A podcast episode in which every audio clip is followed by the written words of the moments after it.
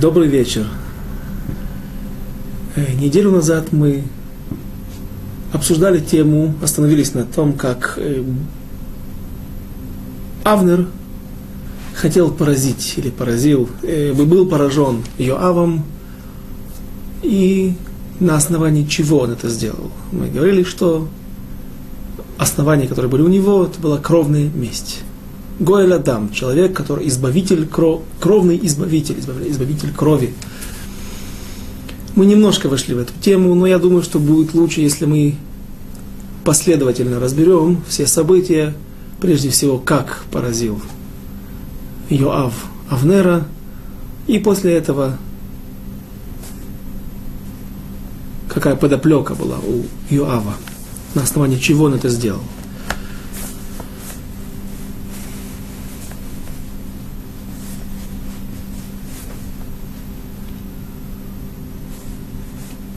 Мы прочли 27 стих. И когда возвратился Авнер, э, извините, мы находимся в книге Шмуэль Бет, второй книге Шмуэля, второй части книги пророка Шмуэля, третья глава, стих 27. И когда возвратился Авнер в Хеврон, отвел его Йоав внутрь ворот, мы говорили об этом, что Шиар – это намек на, или это слово трактуют наши мудрецы как Санхедрин, Верховный суд, потому что написано, что Вешойфтим, Вешойтрим, Тасим, Бешареха, есть стихи в Торе, которые говорят, там сказано, и в самом стихе видно, что место, где заседают судьи, это место у ворот, там, где приходят люди на базар, в базарные дни. Часто возникали тяжбы между людьми, между продавцом и покупателем, и для этого всегда были по крайней мере, три судьи у городских ворот, чтобы там всегда могли найти ответ на их вопросы и распри между людьми.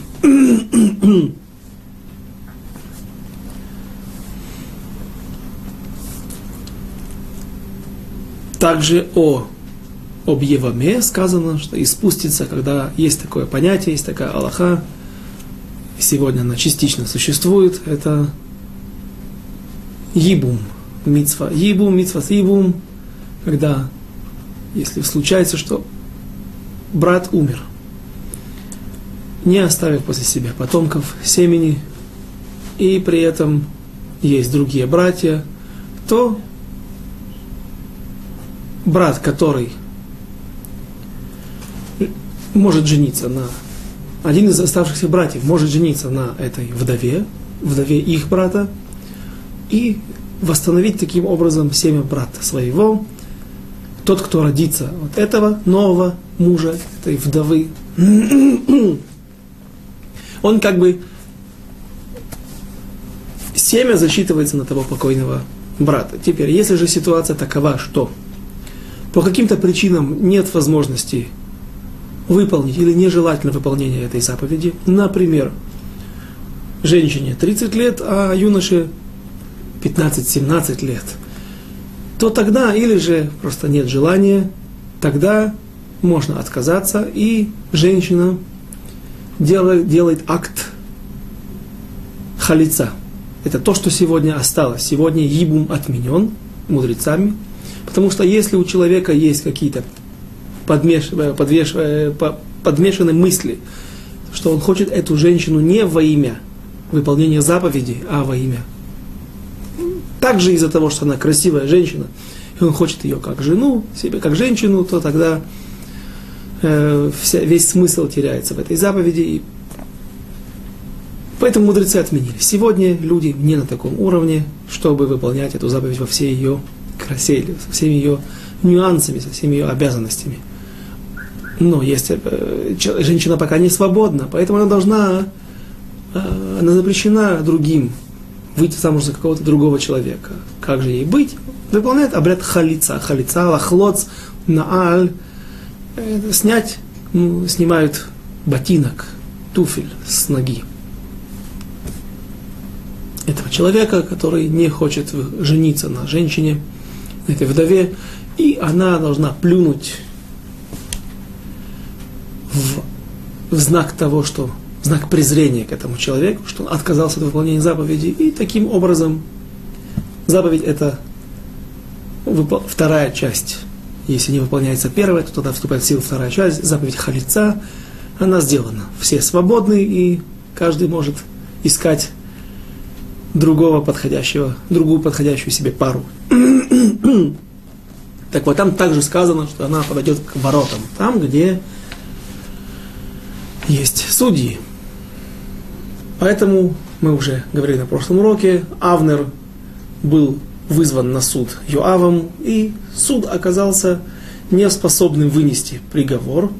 Йоав оказал, остался недовольный этим, поэтому, недовольный этим, и поэтому он решил самостоятельно разделаться с Авнером. Написано так. И там поразил его в живот. Вновь слово в живот переведено не в точности, а это хомеш. Все тоже пятое ребро. Куда был поражен Асаэль? Авнером в точности в то же место ударил Иоав. Попросту из-за мести. Меда кенегет меда, мера за меру.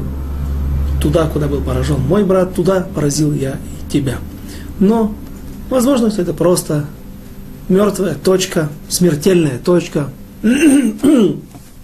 куда очень удобно бить, потому что смерть придет наверняка. Луалейну. И наши мудрецы рассказывают о том, что произошло между двумя этими великими людьми. Когда Авнер вышел, оправданный или не наказанный, то он расслабился. Но как может быть так, чтобы человек, великий воин, великий, не только мудрец Тора, а прежде, э, прежде всего мудрец Тора, но и великий воин, смог пропустить такой удар, говорят наши мудрецы, он таки не пропустил его. То есть пропустил, но он все-таки смог оказать сопротивление. Но прежде всего, как Йоав смог умудриться, смог исхитриться, чтобы застать врасплох такого человека – Вновь, э, если он мог задом, только пользуясь боковым зрением, или даже, может быть, только слыша шаги приближающегося Асаэля, поразить его в пятое ребро, практически не целясь задней стороной копья, древком, то, наверное, он умел и держать удары, отбиваться, быть готовым всегда, быть всегда на чеку.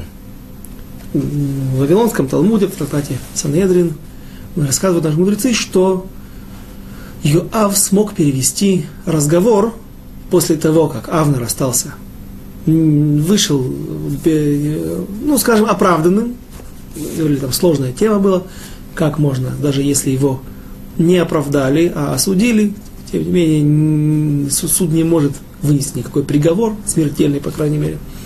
И вот Авнер, Йоав переводит рельсы, э, э, переводит разговор на, на, на другую колею два мудреца Торы встречаются друг с другом. О чем им теперь еще говорить? Баталии, як вроде бы за... остались позади. Заседание в Верховном суде также позади. И теперь о чем можно еще говорить? Вот Йоав задает вопрос, каверзный вопрос Авнеру.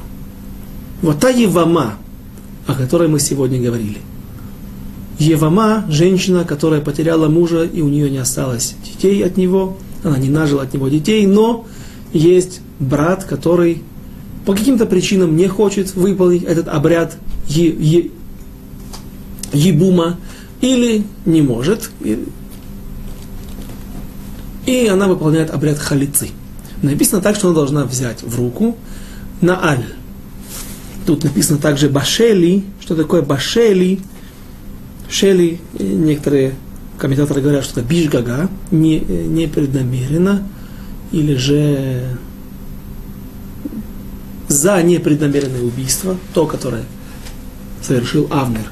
Вновь, здесь не просто было непреднамеренно. Он, да, преднамеренно бил его в, и в мертвую, в смертельную точку, но он не планировал это убийство. Так получилось. Его вынудили обороняться, поэтому и максимум, что он мог быть чему бы он мог быть обязан, это убегать в город изгнания, в город убежище. И только по дороге до этого места его могут кровные мстители, избавители крови, могут его поразить, или же, если он выйдет потом из этого города.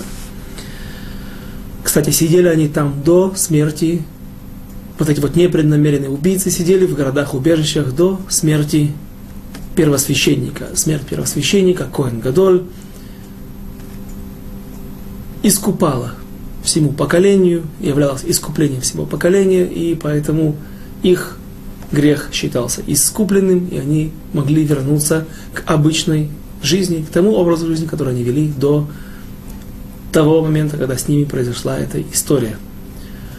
Э, и говорят, что матери первосвященников носили еду для этих убийц, непреднамеренных, случайных убийц в этих городах, чтобы как-то смягчить их горечь изгнания, чтобы им было немножко легче в этих городах, на чужбине, чтобы они не молились за то, чтобы их сын побыстрее умер, первосвященник. Итак, Йоав переводит разговор на другие рельсы. Он задает вопрос. Вот Евама, Евама, женщина, оказавшись в такой ситуации, и вот она должна лохлоц, сделать обряд халица, снять на аль. Она должна взять в руку на аль туфель. Это должен быть не сандаль. На аль то, что закрывает также и пятку. Он говорит, а если женщина гидемет, лоли, гидем это пень, гидемет женщина, которая потеряла обе руки. Нет у нее руки. Как она может взять этот ботинок? Плюнуть она может в знак презрения тому человеку, который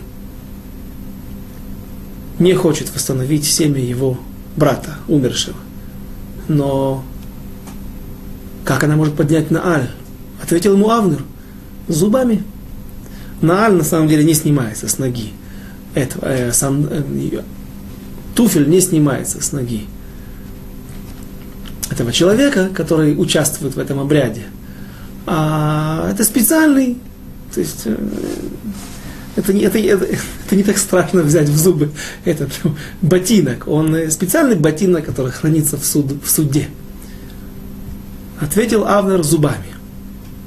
Спросил Юав, что ты говоришь зубами? А как? Можешь показать?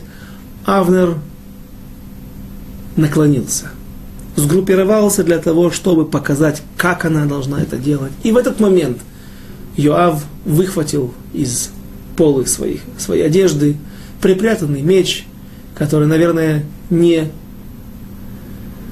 издал звук, металлический звук, когда оружие вынимается из ножен, а был припрятан в, складках одежды, и этим мечом он поражает Авнера в тот же хомиш, не в живот, как написано здесь попросту, а бехомиш, в пятое ребро, в то место, где подвешено и соединяется внутри печени с кисмара, с желчным пузырем и желчь проливается на печень, и происходит практически мгновенная смерть.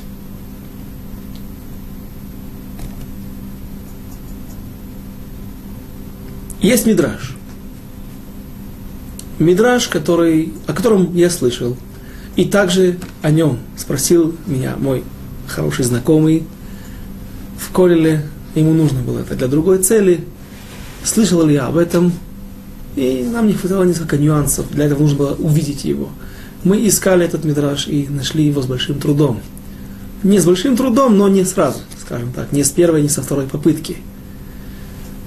Искали его на наше место, искали его на стих из Мишлей, из притч царя Соломона. Ло лакалим хамируц, вело лагиборим амельхама, Вело хахама даат, кажется так. Не быстро ногим, не быстрым. Бег, асаэль, не богатырям война, Авнер, и не и мудрость, не, мудрит, не, не мудрым мудрость. Это царь Соломон. Искали там, тоже не нашли. Мидраши все на это место. И пока что нам не удалось выйти на Ялку Чимони, на пророка Ирмияу. И вот там, в пророке Ирмияу, есть такой стих, посук «Алид Галель Хахам». Пусть не, не радуется, не восхваляется мудрец, не хвалится мудрец. Наверное, имеется в виду его мудрость, то, чего он достиг, то, чем он. Пусть он не гордится тем, чего он достиг. И почему? Приводятся уже теперь наши стихи. И не, говорит Мидраш, сейчас его весь вновь процитирую, некоторые части из него мы уже слышали, потому что Мидраш это не Мишля, а Когелет. И там есть не, не, не место в конце, которое касается наших строк, в которых мы находимся. Лола, Лола Калима Мируц. Не быстрым бег. Это Асаэль. Что говорили наши мудрецы о нем, говорили мудрецы о нем, что когда он мог, когда он бежал, охотясь за оленем, то он пробегал над полем по головкам, по, коло, по, по, по, по головам, по колосьям э, пшеницы. И при этом не ломал стебли. Как бы настолько он был легок, что он порхал, делал такие огромные прыжки, что он пролетал буквально над землей в, в погоне за оленем. Еврейская охота не может быть из ружья, не может быть из стрелы, стрелой, из лука, она не может быть, наверное, из какой-то ловушкой, в яме, потому что олень может упасть и стать трефой, поломать кости, ребра. Стрела, пробивая тело оленя, сразу же пробивает органы жизненно важные, и олень становится трефой, то же самое ружье. Поэтому еврейская охота это была охота сетью или с лосо, с петлей. И Асаэль гнался за оленем практически. Казалось, что он бежит по воздуху. Был очень быстрый бегун в народе Израиля. Но когда на флаша АТО, когда пришло время, пал во время своего бега был, пал пораженный Авнером. И это его не спасло, это не дало ему никакой, никакого преимущества над Авнером, если Всевышний решает, что пришел чей-то час, ничего, ничто, ничто его не может спасти. Дальше. Ло ла гибуриму мильхама. Это Авнер, и не богатырям война. Казалось бы, кто должен воевать на войне? Богатыри. На самом деле, кто должен воевать на войне? Праведники, Давид, который шел на этого монстра Голиата, Голиафа, с палкой, пастушечьим посохом и с небольшой прощой, кожаным мешком, кожаным карманом и пятью камнями, которые даже он не собирался использовать. Все пять как боеприпасы, а только один он использовал. А почему он взял пять, мы разбирали это на прошедших наших занятиях уже теперь давно, в прошлом году, несколько десятков занятий назад, до этого пять камней в заслуги пяти праведников, праотцов народа Израиля. И вот Авнер, который говорил, что если бы, говорил так о себе или говорили о нем, что если бы он мог, если бы было на земле такое место – за который он мог бы ухватиться, то он двинул бы это, это место. То есть, если бы он стоял на каком-то другом,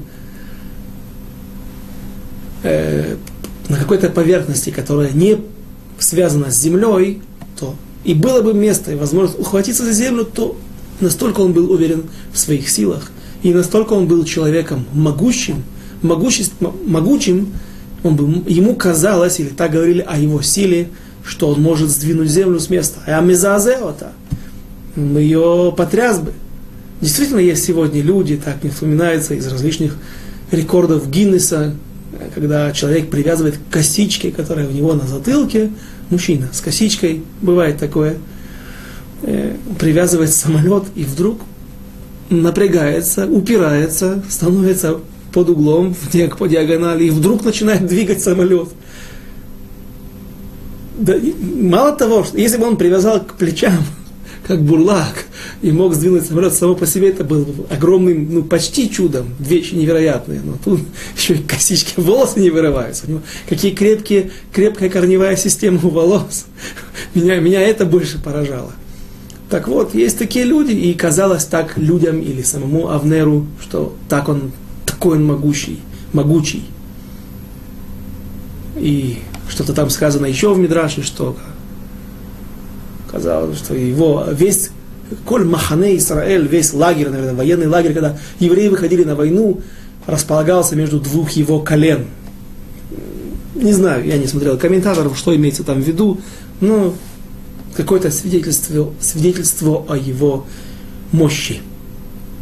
Поскольку пришло время, Всевышний дал указание, и пал человек именно не от болезни, не от случайного, какой-то случайности, а именно преднамеренное зло, злое убийство против него, и он пал жертвою заговора, жертвою заговора его и кого? Йо, Йо, Йо, Йо, Йоава и Асаэля, и Авишая, братьев, которые убили его за кровь Асаэля, так будет сказано в следующих стихах. И дальше продолжает Мидраш Ялку Чимони в, кажется, это третья глава, девятая глава на пророка Ирмияу. В момент, когда ударил его, то схватил его, схватил он его и сжал, как пучок шерсти сжал в руке, как пучок, скрутил его, как пучок шерсти или пучок э, ниток. В тот же момент собрались вокруг, собрался народ Израиля и сказали ему, оставь его, ведь будут наши жены вдовами, и наши дети, сиро... наши дети сироты, придут филистимляне, убьют нас, и станут наши сыновья сиротами, и наши жены вдовами. И придут филистимляне, заберут и наших жен, и все, что есть у нас. Ответил им, хиба и нери. Он погасил мою свеч, мою свечу. Попросту, как мы могли бы понять это? Кто схватил кого? Йоав поражает Авнера в ребро, в пятое ребро. И хватает его, скру, скрутил его. Тут собрались люди вокруг и сказали то, что мы сейчас сказали – оставь его, не убивай, что будет с нашими детьми, что будет с нашими женами. На что он им ответил, но он погасил мою свечь, попросту свечу. Сразу же приходит в мысль, на мысль, кого убил моего брата. Для меня это как свеча. Для меня теперь стало меньше света в этом мире. Ответили ему израильтяне, ответили ему народ. Те, кто были свидетелями этого – судись с ним перед судьей праведным. Бросил его. Упал этот мертвый, а этот живой. В эту сторону мертвый, а другой в эту сторону живой.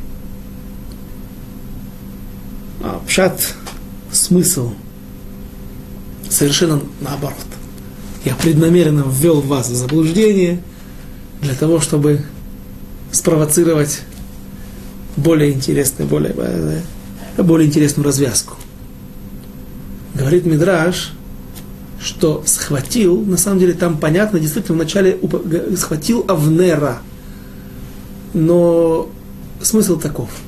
Авнер, несмотря на то, что получил смертельный удар от другого профессионального воина, и он знает, что ему уже не выжить после этого удара, он был настолько могучим, могучим человеком, настолько великим профессионалом, военного дела, что даже когда он показывал, как безрукая женщина несчастная зубами поднимает этот туфель во время обряда халицы, несмотря на это, он успел схватить Йоава, и будучи со смертельной раной,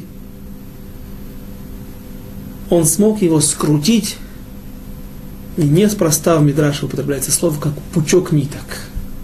Какая разница, огромная разница в силе. И хотел его убить. разумеется. Тут же собрались другие великие военачальники, свита, все, кто были при дворе царя Давида, и сказали Авнеру, наши дети останутся сиротами. Придут наши, придут филистимляне, наши враги, и возьмут наших жен к себе в плен. И заберут все, что есть у нас и у всего народа Израиля. Мы будем их рабами. Почему? Ты, величайший воин народа Израиля, сейчас пал. А та трефа, ты все трефа, ты человек, который уже больше не жилец. После такой раны не выживают. Вопрос времени, причем короткого времени, как нам уже хорошо известно. Но есть еще Йоав. Давид пока что молодой, об этом мы тоже будем говорить в скорости. Давид, он еще не окреп. Пусть он водил войска народа Израиля, на, будучи еще любимым зятем царя Шауля, против филистимлян и всегда возвращался с самым большим количеством трофеев. Но Давида еще не знают. Давида пока что не боятся. Йоав уже доказал врагам, что есть человек, которого следует бояться. Сейчас ты убьешь его, что станет с нами, что станет с народом Израиля? Ответил ему им Авнер. Кибайт Нери, Нер, его отец. Авнер бен Нер – Авнер сын Нера погасил мою свечу, он убил меня. Поразил меня, я знаю, что это за место. Сам туда бил ни одного человека. Во время войны, врагов и Асаэля, к сожалению. Сказали ему, ну, ты будешь сам суд устраивать здесь. Суди с ним у праведного судьи. Бросил его, послушался людей и сразу же этот упал замертво. Авнер, а Йоав остался жив.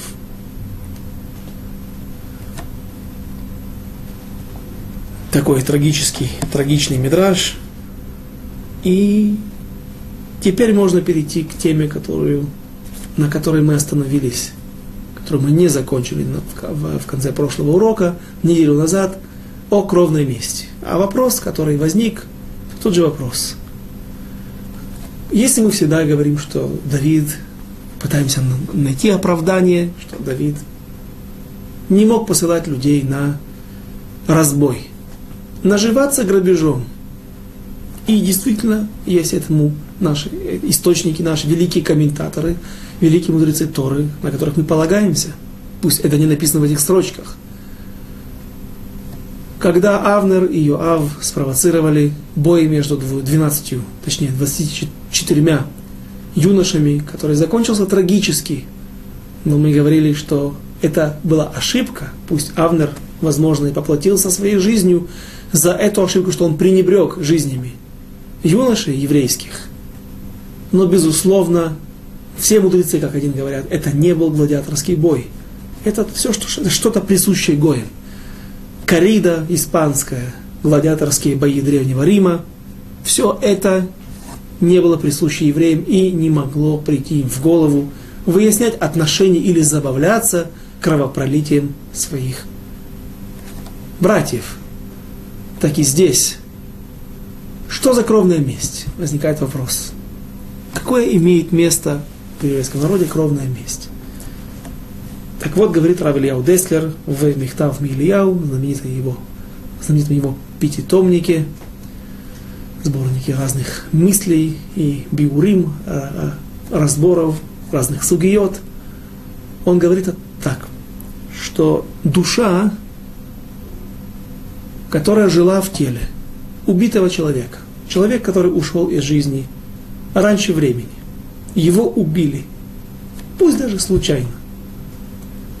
И несмотря на то, что мы, люди, представляем собой странный гибрид, сущность или существо, которое больше нигде в мире не существует,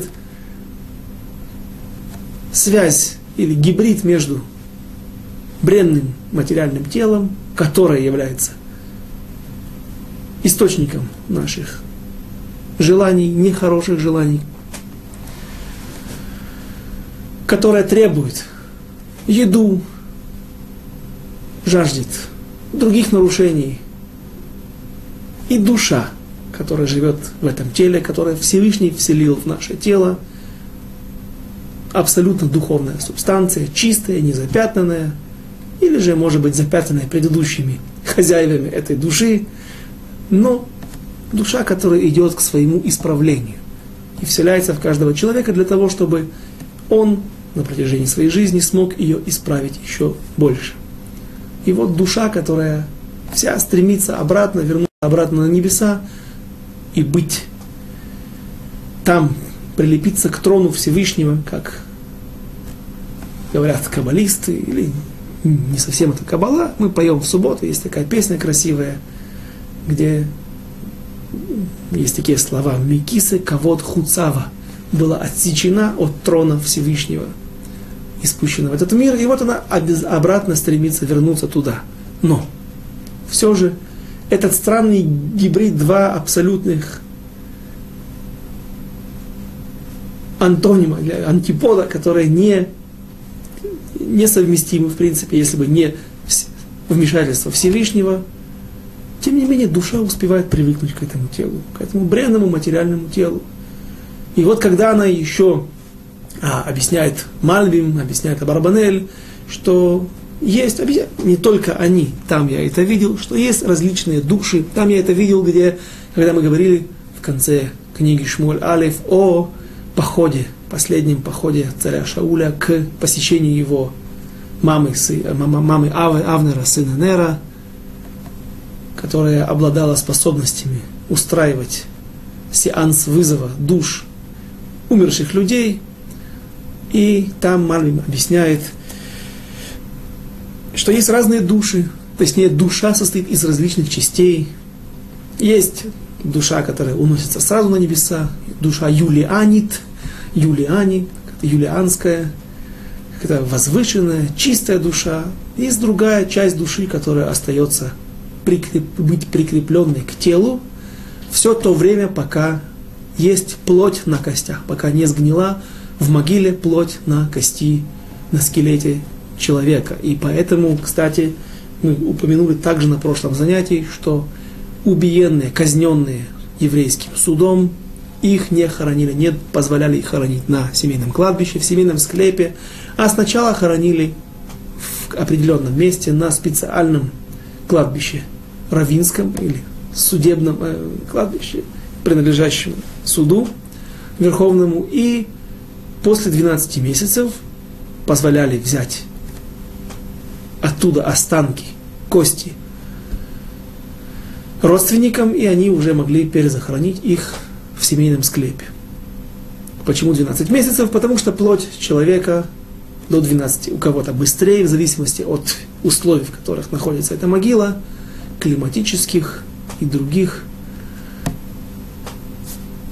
Но по-разному разлагается тело, не очень приятная тема, но до 12 месяцев точно известно, что уже плоти не остается на кости. Но вот все время, пока есть плоть на кости, она не разложилась, есть душа, какая-то часть души, которая, какой-то вид души более низкой, низменной, которая прикрепляется к телу, находится здесь, в этом мире.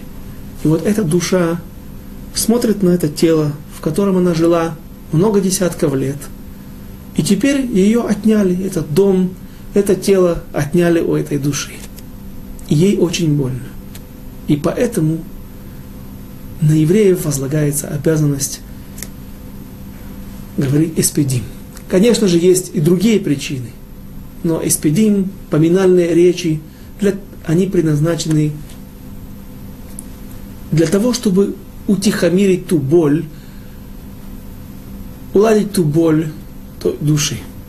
И вот кровная месть, она также предназначена для души убиенного, а не для того, чтобы утолить нашу боль или жажду нашей мести – в отличие от кавказской или, если есть в других мусульманских странах, кровной мести, когда человек просто озверев от того, что он потерял своего близкого, кто-то отнял у него его близкого, он идет и убивает другого для того, чтобы причинить им такую же боль.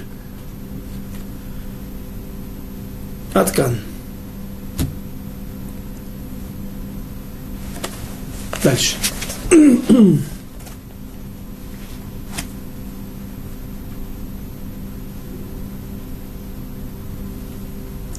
Стих 28, 28. Хав Хет. Глава 3. Перек Гимель. Ваишма Давид. Меахарей хен вайоймер. Наки анахи. Умамлахти ме им Ашем ад олам мидмей авнер бен нер. И сказал, и умер тот за кровь Асаэля, брата его, и услышал потом об этом Давид и сказал, невиновен я, и царство мое перед Господом вовеки, за кровь Авнера, сына Нера. Стих 29, Хав Тет. Яхулу аль рош Йоав в эль кол бейт авив ואל ייכרת מבית יואב זב ומצורע, ומחזיק בפלך, ונופל בחרב, וסחר להם, וחסר לחם, извините. Да падет она на голову Йоава проклятие, и на весь дом отца его, и да не переведется в доме Йоава. Ни слезоточивый, Зав. Зав это не совсем слезоточивый, точнее, я бы сказал, совсем не слезоточивый. Это человек, у которого есть проказа, и проказа внутреннее какое-то гниение, и с него капает. Из его органов капает гниение. Ни прокаженный, ни опирающийся на палку. То есть люди слабые, которых которые не могут своими силами справляться в этом мире, двигаться, а вынуждены преодолевать силу гравитации с посохом, не падающий от меча, то есть будут люди, которые будут поражены мечом, не нуждающиеся в хлебе. Когда-то, то есть это проклятие, Давид проклинает Иоава за его подлый поступок. Когда-то мне рассказал один человек, у которого были проблемы. Были проблемы, это был иракский еврей, который рассказывал, что его проклинают. Кому-то он насолил, кому-то он перешел дорогу, был большой праведник, был есть большой праведник, большой мудрец Торы, сын мудреца Торы, так получилось. Так решила Всевышний. У него были проблемы с кое-какими людьми, и ему доложили или донесли хорошие люди, что его проклинают, делать какие-то изощренные проклятия ему. И он испугался. Он рассказал, что он поехал к Рабхайму Каневскому, Машера Бейну нашего времени, в Бнейбрак на прием и сказал, что он боится. Рабхайм Каневский открыл трактат Баумиция и прочитал там, это был трактат Сангедрин, Дав Мемтет, трактат Сангедрин, 49 лист, на первой странице листа, а Вавилонский Талмуд так устроен, там нету страниц от первой и до последней, там идут больше двух страниц никогда нету. Есть лист первый, второй, третий, у каждого листа есть страница Алиф, страница Бет. В самом верху, на первой странице, есть такой Раши, который говорит, лучше быть человеку среди проклятых или среди проклинающихся, чем среди проклинающих. Ибо любая, любое проклятие, которое сказано без оснований, или не на основании. Есть проклятие, когда евреи есть специальные проклятия, когда евреи сами их делают, когда есть какие-то гзерот от помещиков, от польских, украинских панов, украинских панов не было, там были польские паны, парицы. И тогда масса евреев могли попасть в, изгнание, уйти из своих насиженных мест, потерять свои маленькие дела, которые у них были, которыми они кормили семьи. И тогда какой-то париц, который устраивал страшные гонения против евреев. Тогда были случаи, когда евреи собирались в общине, читали какие-то молитвы с черными свечами, проклятие, и иногда все проходило, проблема исчезала э, вместе с парицем, вместе с помещиком. Но, тем не менее, так говорит Раши, что лучше человеку быть проклинай, быть среди проклинающихся, но не среди проклинающих, ибо проклятие, которое сказано не или без основания, не помню точно язык какой там, или без, э, без основания, или не на основе аллахот, законов, которые разрешают это делать, возвращается на голову проклинающего. На первый взгляд ситуация в нашей в, в, в, в, нашем рассказе не такая. Давид по праву проклинает Иоава. Давид был великий мудрец Торы, величайший. И он знал, что он делает. Но тем не менее, даже когда да было место для прокля- проклятия Иоава, в конце концов эти проклятия вернулись на дом Давида. И оставив это на тот момент, я думаю, это уже на начало книги царей, как получилось так, как получится так, что уже через царя Соломона, через Шлома Мелеха, вернутся проклятия на голову дома Давида. И Гамара в Вавилонском Талмуде приводит все места в пророках, как это, эти проклятия сбылись и пали на голову дома Давида, различных царей, в различных поколениях, на протяжении всей истории, но это все равно неприятно, это все равно трагедии. Давид проклинает Авнера, Йоава, извините, а, Йоава сына Нер, сына Труи. Почему он это делает? Как только созрели все предпосылки для того, чтобы сбылись пророчества пророка Шмуэля. Якова Вину, что вот весь дом Израиля может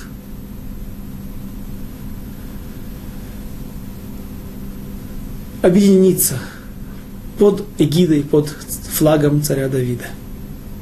И как раз в этот момент, когда Авнер готов убедить всех израильтян – которые еще, может быть, сомневаются, нужно ли переходить на сторону Давида и объединять весь Израиль.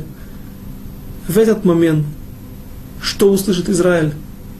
Авнер пошел посетить Давида, заключить с ним союз, и Давид заключил с ним союз, но после этого, наверное, специально сделал, сделал это, чтобы усыпить его бдительность, и после этого подло поражает его рукой Иоава, сына Цруи, и разумеется, эта ситуация может сыграть против Давида и во всем народе Израиля, и не только в народе Израиля, а и в самом колене Иуды. Сам, сама возможность царствования царя Давида, она может пошатнуться. Поэтому Давид прежде всего проклинает Иоава воздать ему по заслугам. Почему он его не казнил, это вопрос, и мы на нем, возможно, остановимся. Остановимся точно, возможно, сегодня или нет, это в зависимости от того, как пройдет наш урок, окончания нашего урока. Что же предпринимает дальше Давид? Стих 30. Веоав вавишай ахив харгуля авнер, аль ашер хемит эт асаэль ахием бегивон бамильхама. Зачем вновь повторяется стих о том, что Йоав убил, умертвил Авнера за то, что он убил Асаэля, уже было сказано, за кровь Асаэля брата его, стих 28, 27, Авишай. Йоав же и Авишай, брат его, убили Авнера за то, что убил Асаэля, брата их. Ага. Вот, теперь и Авишай, оказывается, был там, рядышком, подстраховывал своего брата. стих 31. Вайомер Давид Эль Йоав. Вельколаам, Ашер Ито, кирубик дейхем. וחיגרו שקים, וספדו לפני אבנר, והמלך דוד הולך אחריהם איתה. И сказал Давид Юаву и всем, всему народу, бывшему с ним, разделите одежды ваши в знак траура и опояжьтесь вретищем И плачьте над Авнером. Стих Ламед Бет, 32. Ваиг... Нет, извините, мы не закончили 31. Я не дочитал на русском. И царь Давид шел за смертным одром его. За метой. Мета, кровать или носилки, на которых принято нести в последний путь усопшего или погибшего. И Давид идет за смертным одром, за носилками. Ахарей мета. Так в наших источниках написано, что было принято, что мужчины всегда шли перед метой, перед кроватью, а женщины за. Почему? Лехвод нашим в честь женщин, чтобы из-за них не было никакого, никаких проблем. Какие проблемы? Мужчины, если бы они шли сзади или шли в, в, в перемешку, они бы кто-то мог бы не выдержать испытания и засмотреться на красивую женщину, замужнюю. В общем, это нежелательный, могут произойти здесь нежелательный эффект. Поэтому мужчины шли впереди кровати, не носилок, впереди смертного одра, как написано здесь, а женщины сзади. Здесь же написано, что Давид шел за. Почему? Он, почему он смещался за кровать там, где уже начинается место женщин? Во-первых, показать, что он очень страдает. Что он также оплакивает, а истинно оплакивает Авнера. Что он в таком состоянии, если человек в таком состоянии, нет места для сейчас еще думать о красоте какой-то женщины, которая случайно попала в сектор твоего зрения. Это было действительно так. То есть это а, работает в обе стороны. То есть Давид действительно так страдал. И еще специально он выходил в эту сторону, чтобы показать, что он страдает, что он, и, и нет места для тех ирурим, для мыслей о красивых женщинах. Теперь до этого нужно задать вопрос. Ведь написано в Аллахот царей, Рамбам пишет, что царь не сидит шива, он сидит шива. Он сидит семь дней, оплакивает своих родственников – не семь дней. Ведь первый день это истории, остальные добавлены нашими мудрецами, но как бы там ни было, и он не, сид, не должен сидеть, сидеть на низком стуле возле земли, как, чтобы показать, что он в трауре. И тем более он не заходит, не, не, не, идет, не участвует в, в похоронной процессии. Это, не, это не, не, не очень уважительно по отношению к царю. Здесь же царь Давид вышел. Задает вопрос, как же так, он нарушил Аллаху? Да. В данной ситуации, когда все его царство, и не только его личные меркантильные цели и интересы были здесь затронуты, как же так, я сейчас почти без пяти минут царь, все может сорваться в последний момент. Он знал, что Всевышний его выбрал, он знал, что на него возлагается определенная ответственность, он знал, что он лучший в народе Израиля, кто может выполнить эту миссию. И поэтому он ради Всевышнего, ради народа Израиля – вынужден сейчас сделать все, чтобы, предпринять все, чтобы что-то не сорвалось в последний момент. Поэтому он выходит, и, как говорят, это ораат шаа, царь Давид. Это было указание времени, поступает против Аллахи, против закона, и другие цари не имеют права учить из него, из этой ситуации, в данной ситуации. Несмотря на то, что мы, как правило, все учим из Торы, из пророков, доказательства того, что написано в Торе, то, как это происходило в пророках, в писаниях, как, так, как, как поступали великие наши мудрецы. Здесь, говорят наши мудрецы, это было указание времени для того, чтобы убедить людей, что руки Давида не участвовали в пролитии крови. Невинной крови Авнера, невинной, ей было много причин, но такое подлое убийство Авнера не путем суда.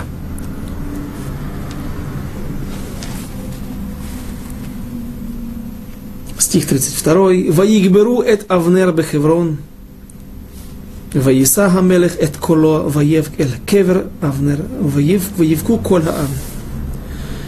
И когда погребали Авнера в Хевроне, то царь рыдал в голос и плакал над могилой Авнера, и плакал весь народ.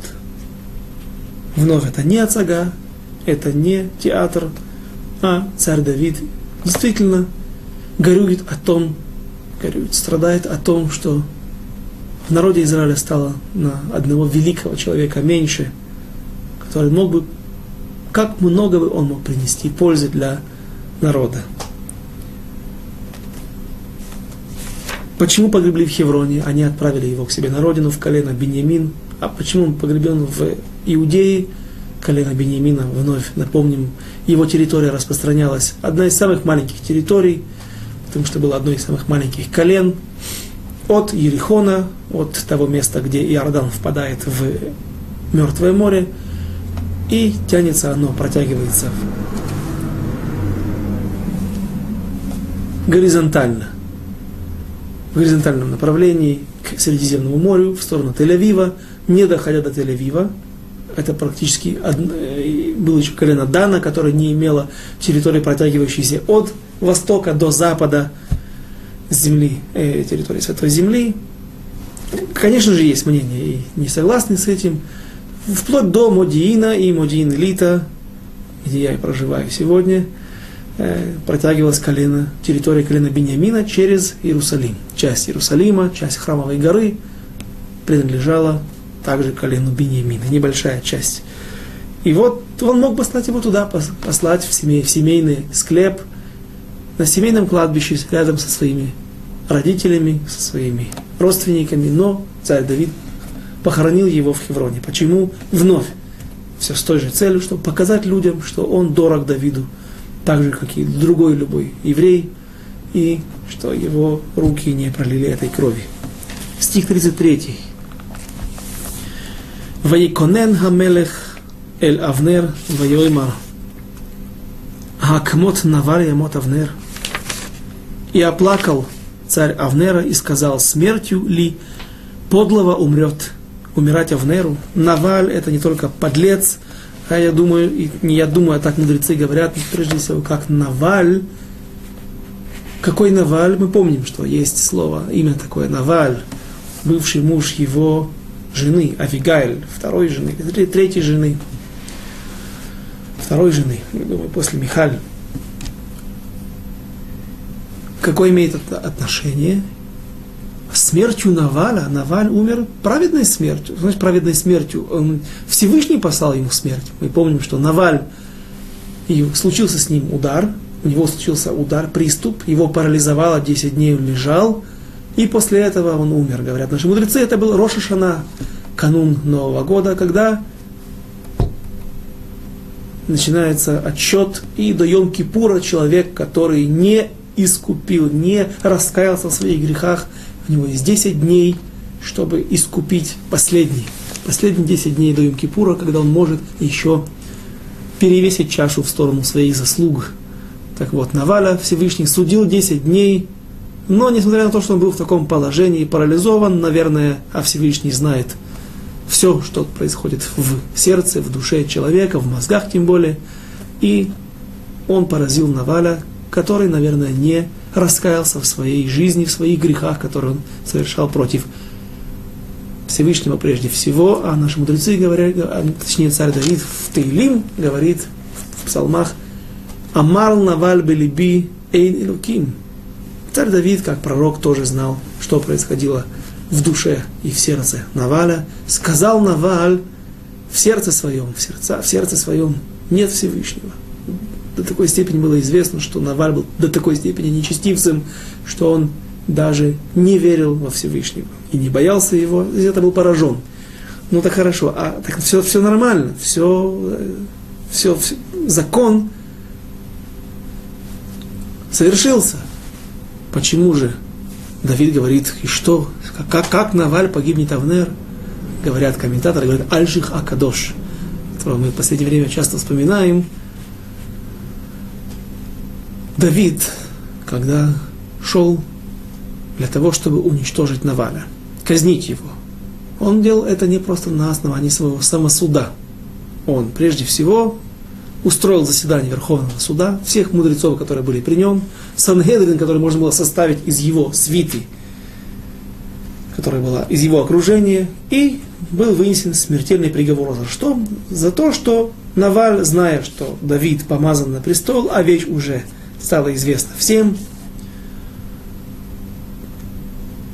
При этом говорит рабу, айом рабу, авадим, амитпарцим, мипне адунав. Сегодня умножились рабы, которые убегают и восстают против своих господ, то есть Давид против господина своего Шауля. Услышав это, ту неблагодарность, которую Наваль выказывает Давиду, несмотря на то, что Давид просил только небольшую часть от его трапезы за много пользы, которую он принес Навалю, ведь они, скрываясь в пустыне иудейской от преследования Шауля, помогали другим пастухам, в том числе пастухам Наваля, спасать свои стада от налетов различных банд. Ведь в пустыне всегда много бандитов, которые ходят в безлюдные места и ждут в засадах каких-то жертв. Например, одиноких пастухов со своими стадами или караванов каких-то торговцев. Давид идет уничтожать Наваля, исполнять приговор его суда. Навстречу ему спускается Авигайль, его будущая жена, пока что жена Наваля, и она спасает его, убеждает Давида в том, что он, да, царь, но царь в потенциале, царь помазанный, и у него, да, есть какие-то полномочия. Мы уже уточняли, что, например, казнить убийц, других людей, которые, нечестивцев, которые приносят много вреда народу Израиля, всему миру, да, на нем у него есть полномочия царской властью, например, на основании, когда нет улик достаточных, но есть все, что указывает на то, что есть контекст ситуации такого, что, наверное, этот человек преступник и заслуживает смерти, тогда царь, да, может казнить такого человека. Но сказать, что кто-то против, поднял против, против тебя бунт, и на основании этого казнить его, говорит ему Вигаиль, монита, Шель Шауль Адайн Баулам. Монита, монета. Ну, греческое слово, которое в русском языке всем нам хорошо известное. Монета с изображением, выдавленным рельефом царя Шауля пока что еще не выведена из обихода, из оборота. Царь Шауль жив.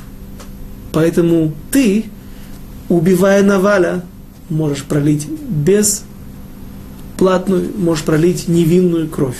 Он негодяй. Оставь это Всевышнему. Он с ним разберется. Но против тебя он не совершил ничего, что подлагает смертной, подлежит смертной казни.